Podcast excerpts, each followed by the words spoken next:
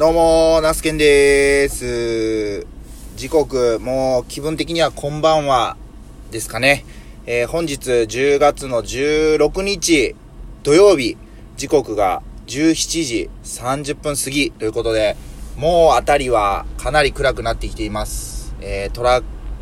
えー、と、大きいね、え、トラック、ダンプカーとか、まあ、行き交うもう車はね、電気をつけているという、そんな暗さの中、えー、軽トラで休憩しながらあ収録していきたいと思います。今日も一日よろしくお願いします。で、はじめましての方も、二度目ましての方も、何度目ましての方も、ナスケンと申します。三重県は四日市市上海老町というところで、野菜農家をしながら、食育活動だったり、YouTube での動画配信、えー、11月はさつまいもを使って、えー、焼き芋屋を焼き芋屋はさつまいもを使うのは当たり前なんですけども、焼き芋屋をオープンさせるべく、えー、日々奮闘しておる35歳中年親父でございます。よろしくお願いします。で、このラジオでは私、ナスケンの農作業の、まあ、振り返りだったりとか、あとはまあ、活動内容について何か進捗があったりすると、このラジオでお話ししております。で、10月16日本日の農作業なんですけども、今日は朝からあ収穫をしておりました。あ何の収穫かと言いますと、今現在ビニールハウスの中では小松菜を作っておりまして、えー、そちらの方をね、取引のある、えー、業者さんにお送りするために、えー、置く、えっ、ー、と、収穫しておりました。あその、数45キロ、大体ですね、スーパーさんに並んでいる袋に入った小松菜は 200g になるので、まあ、40kg だと、200g だと何袋 ?200 袋？できるのか。あっていう200袋以上できる、そんな量を取っております。はい。で、まあその作業をしておりまして、昼からはですね、えー、っと、すでに収穫が終わったあ小松菜を作っていたビニールハウスに、元越肥料と言いまして、次もまたですね、この10月の月末にかけて、えー、小松菜やほうれん草の種まきをしようと思うので、その種まきをするべく、えー、肥料を散布してトラクターで一度目の荒起こし、えー、トラクターで幸運作業を行っておりました。そんなこんなしていたら、もう時刻がね、え結構もう真っ暗になってしまったというわけなんですけども、こんな感じの今日は作業内容になります。で、えー、っと、進捗と言いますかですね、えー、まあ、11月焼き芋屋さんをオープンさせるために、えー、焼き芋焼きをヤフオクで落札したり、ガスコンロも購入したり、えー、さつまいもをね、そもそも初めて栽培してみたりとやってきているわけなんですけども、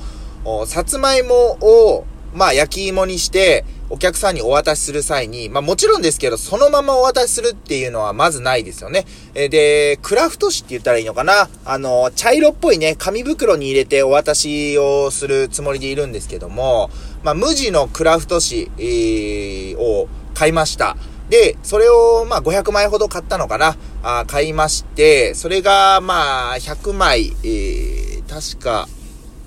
1000円ぐらいだったかなはい。で、えー、それをまあ500枚ほど買いまして、そのまま無地のまま渡すのもなんかちょっと寂しいなと思って、僕ね、絵を描くことが好きで、まあ野菜のキャラクターいくつか制作しているんですけども、その中でさつまいもは、さつまいもくんというね、えー、キャラクターを描きました。今日のね、サムネイルというか、に、あの、その薩摩妹くんのね、写真を載せておこうと思うんですけども、その薩摩妹くんをですね、ハンコにして、えー、ハンコで、えー、まあそのシャチハタのインク、黒のインクですね、に版をつけて、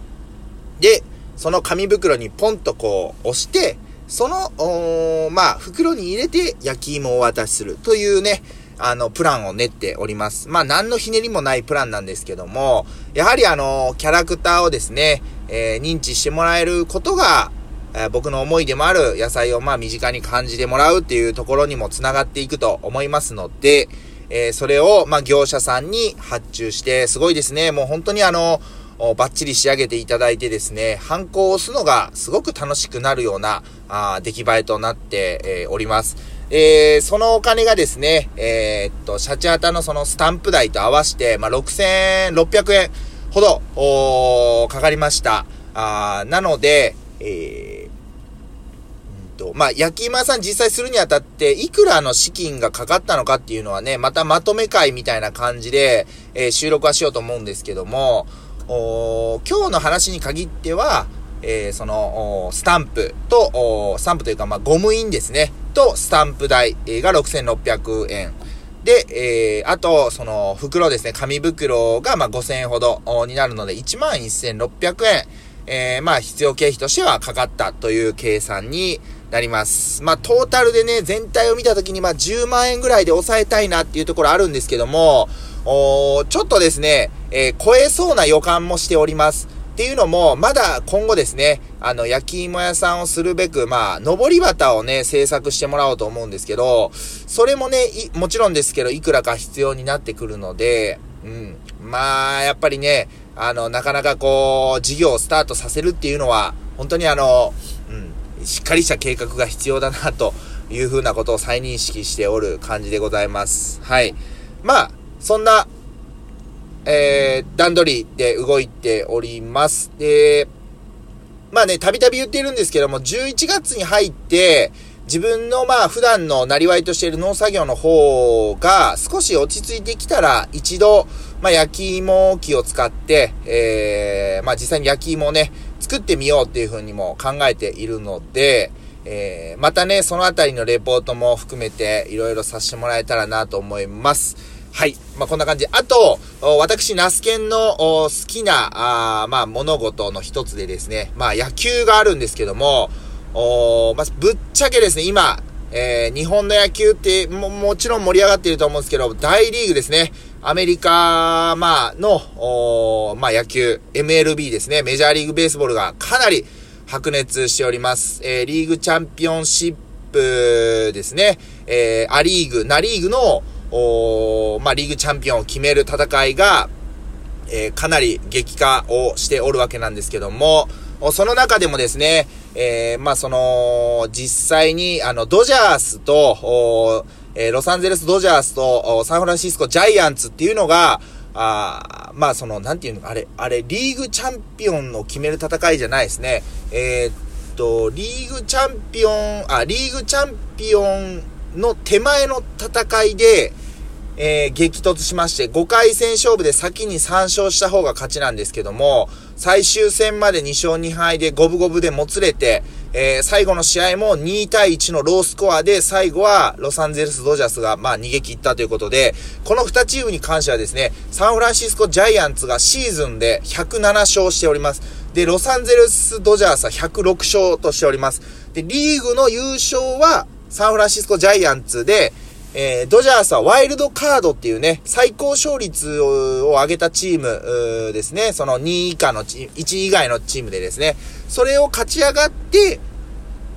きたチームなんですね。まあ、どちらも本当に一勝差。まあ、あのー、本当にすごい大きい壁なんですけども、おまあ、激突してがっぷり4つ組んで、本当にナイスゲームで、まあ、結果的にね、サンフランシスコジャイアンツ負けてしまったんですけども、めちゃくちゃ、いいチームだなと思いました。あの、若いチームっていうよりはですね、こう、おじさん連中ですね、ベテランの選手たちが、本当にこう頑張って、えー、つなぎにつないで、えー、まあ、ド派手な一発とかはないんですけども、要所要所で、えー、の、つなぎのバッティングだったり、勝負どころでの、お一発とか、効果的な一発とかがあって、シーズンね、最多勝利をえー、上げたチームなんですけども、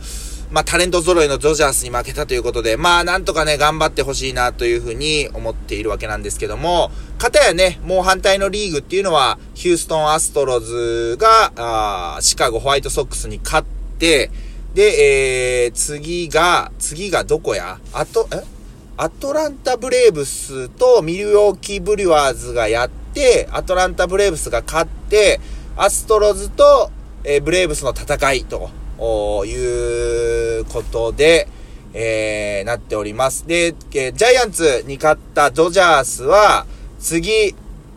あれ、次どこと戦うんだっけな。あ、あ、ボストンレッドソックスだ。違う。ごめんなさい。間違えましたね。ボストンレッドソックスとヒューストンアストロズか。が戦ってます。はい。で、ドジャースとブレーブスが戦うというね、あのー、戦いになります。ごめんなさい。ちょっと間違えてましたね。はい。まあ、あの、本当に、えー、日本の野球もそれぐらい盛り上がってほしいなと思いつつ、えー、まあちょっと専門的な話になりすぎたので この辺りで終わりたいと思います。はい。こんな感じでね、まあ野球の話もちょこちょこ、時折、えー、織り交ぜながら、あもう本当にね、あの、たわいもないというか、僕の、お独り言、これからもね、話していけたらと思いますんで、ぜひあの、概要欄の方にですね、Gmail アドレスの方を添付して、あの、書いてあります。あの、まあ、お便りというか、あのー、まあ、ラジオトークで匿名というかニックネームでお便り送ることもできるので、もうどちらでも OK です。また何かこういうことに話してほしいみたいな、こういうことナスケン話してくれよっていうのがありましたら、ぜひお便りいただけれたらなというふうに思います。はい。10月の16日土曜日の収録、これにて終わりたいと思います。今日も一日お疲れ様でした。また明日お会いしましょう。さようなら。